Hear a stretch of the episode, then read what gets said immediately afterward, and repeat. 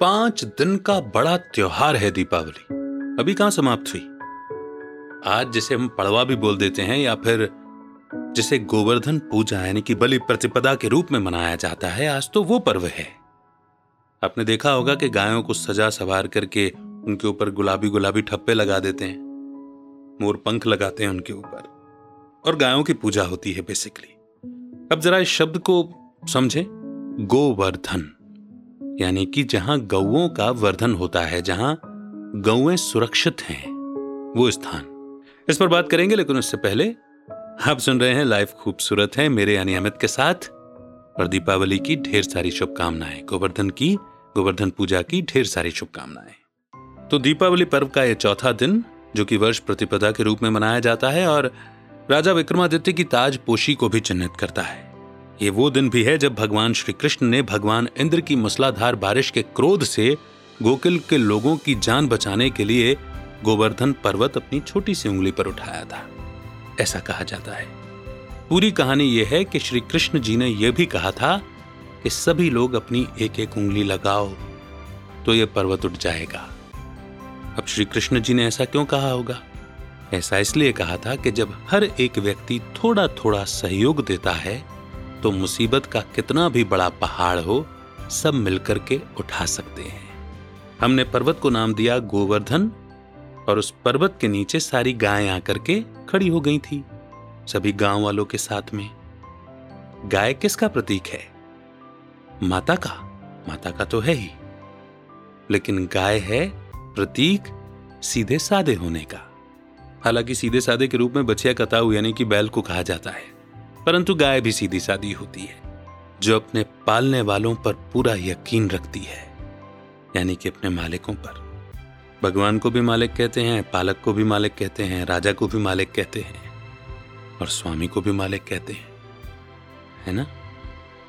अपने स्वामी, अपने मालिक के प्रति संपूर्ण वफादार होना यह गाय का लक्षण है, ये गाय का चरित्र है।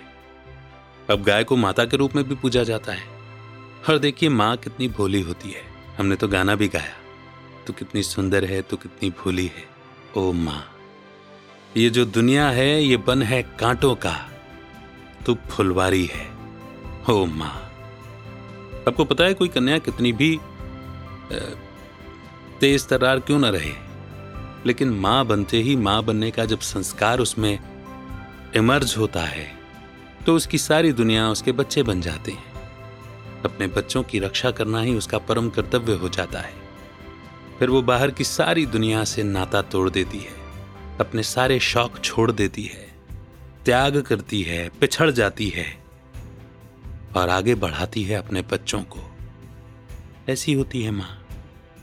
बात केवल गौओं के वर्धन करने की नहीं है, बात तो है माता के वर्धन करने की, यानी कि जहाँ माए सुरक्षित हों।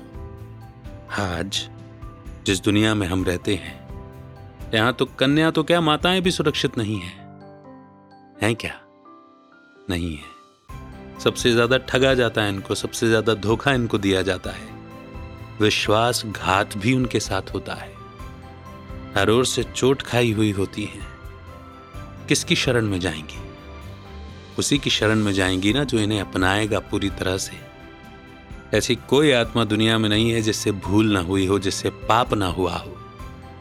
मगर अहिल्या का भी उद्धार करते हैं भी, कुब्जाओं का भी उद्धार करते हैं, शबरी को भी उसकी तपस्या का फल देते हैं भी। वे भगवान हैं, इसलिए उनका एक नाम गोवर्धन पड़ा। हम चरित्रों के रूप में श्री रामचंद्र जी को देख रहे हैं, श्री कृष्ण को देख रहे हैं। मगर जब हम सूक्ष्म में जाते हैं, गहराई में जाते हैं तो बात यह आत्माओं की है। सोचिए, हम तो इतने आगे निकल आए कि आज अपने घर में गायों को रखना पसंद नहीं करते। हम ऐसा पढ़ गए हैं कि गोबर को छूना पसंद नहीं करते। किसान माता पिता ने अपने बच्चों को इसलिए पढ़ाया था कि पढ़ करके उनकी मदद करेंगे। वो इतना पढ़ लिख गए कि अब उनको गोबर से बास आने लगी, बदबू आने लगी।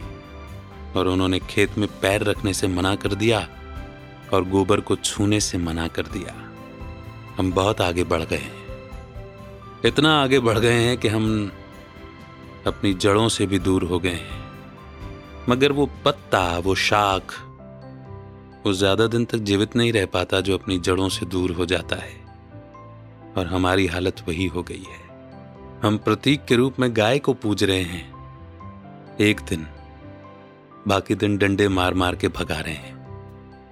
हम गाय को वही सामान खाने के लिए दे रहे हैं, जो खराब हो गया है, जो हम नहीं खा सकते।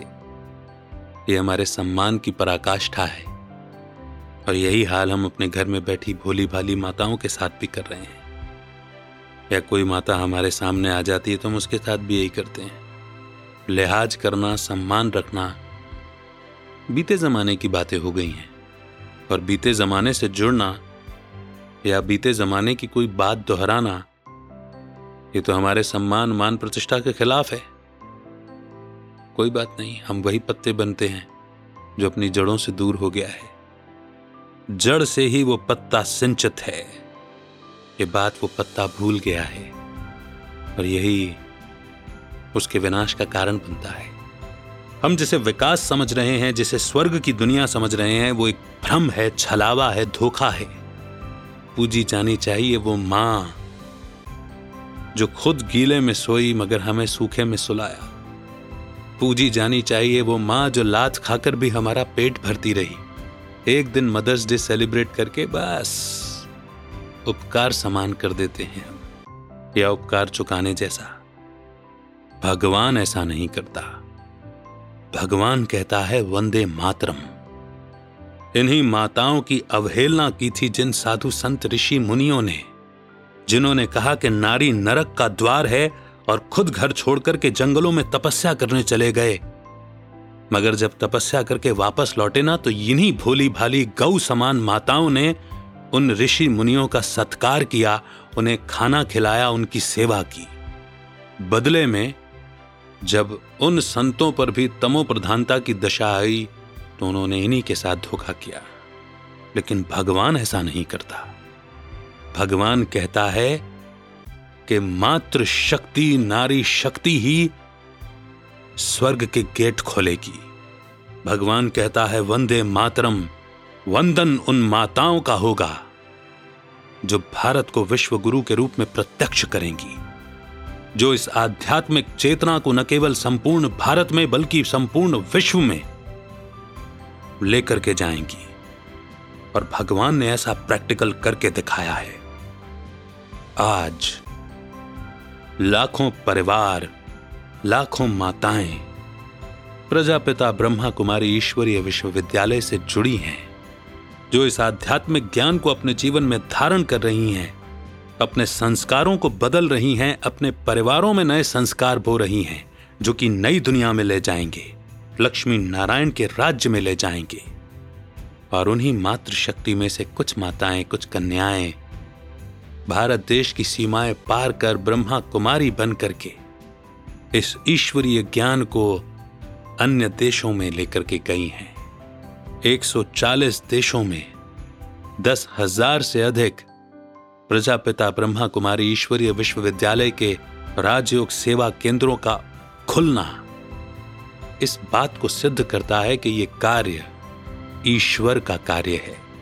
विश्व की एकमात्र पहली संस्था, जिसमें हर सेंटर की इंचार्ज और पूरी संस्था की हेड या चीफ नारी शक्ति होती है। ब्रह्मा कुमार यानी कि भाई भी संस्था में हैं, लेकिन वे नारी शक्ति को मातृ शक्ति को आगे रखते हैं। क्योंकि परमात्मा ने जब इस आध्यात्मिक ज्ञान का कलश सौंपा तो वो नारी शक्ति को सौंपा, माताओं को सौंपा, उनके गोवर्धन बनकर के वो आए और उन्हें आगे रखा। हम तो भूल गए इस बात को कि ज्ञान के लिए सरस्वती, धन के लिए लक्ष्मी और शक्ति के लिए दुर्गा और काली की उपासना करते आए। मगर परमात्मा इस बात को नहीं भूले। परमात्मा ने अपने वादे को निभाया, क्योंकि वो जानता है, ईश्वर के बाद यदि किसी में सृजन करने की शक्ति है, गुरु बनने की शक्ति है, संस्कार भरने की शक्ति है, परिवार को और दुनिया को संभालने की शक्ति है तो वो उस आत्मा में है जो नारी की देह में है, क्योंकि उसके अंदर सहन शक्ति ऑटोमेटिकली आ जाती है। माँ बनती है ना? गोवर्धन पूजा इस बात की यादगार है। कि जिन माताओं ने गोपी बनकर के अपने गोपी वल्लभ को पहचान लिया, उस योगेश्वर को पहचान लिया और उससे योग लगा करके वह अतिद्रिय सुख लिया जिसका गायन गोप गोपियों के नाम पर है। उन गोपियों को, उन गऊओं को, उन कन्याओं और माताओं का इतना मान रखा कि जब उन्होंने पवित्रता को धारण किया तो उनके नाम पर गाय पूजी गई। प्रकृति का वो पशु जिसकी उपस्थिति से बरकत है। जिसके जीते जी भी वो पालन पोषण करती है और मरने के बाद भी वो सब कुछ दे करके जाती है।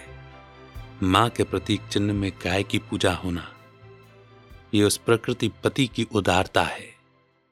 ये विश्व गुरु वो भारत है, भगवान जहाँ पर आते हैं, गीता, गंगा, गौ, गायत्री का फिर से मान बढ़ाते हैं। है धन्य धन्य अपनी माटी जो फिर से देव भूमि होगी। है धन्य धन्य अपनी माटी जो फिर से देव भूमि होगी।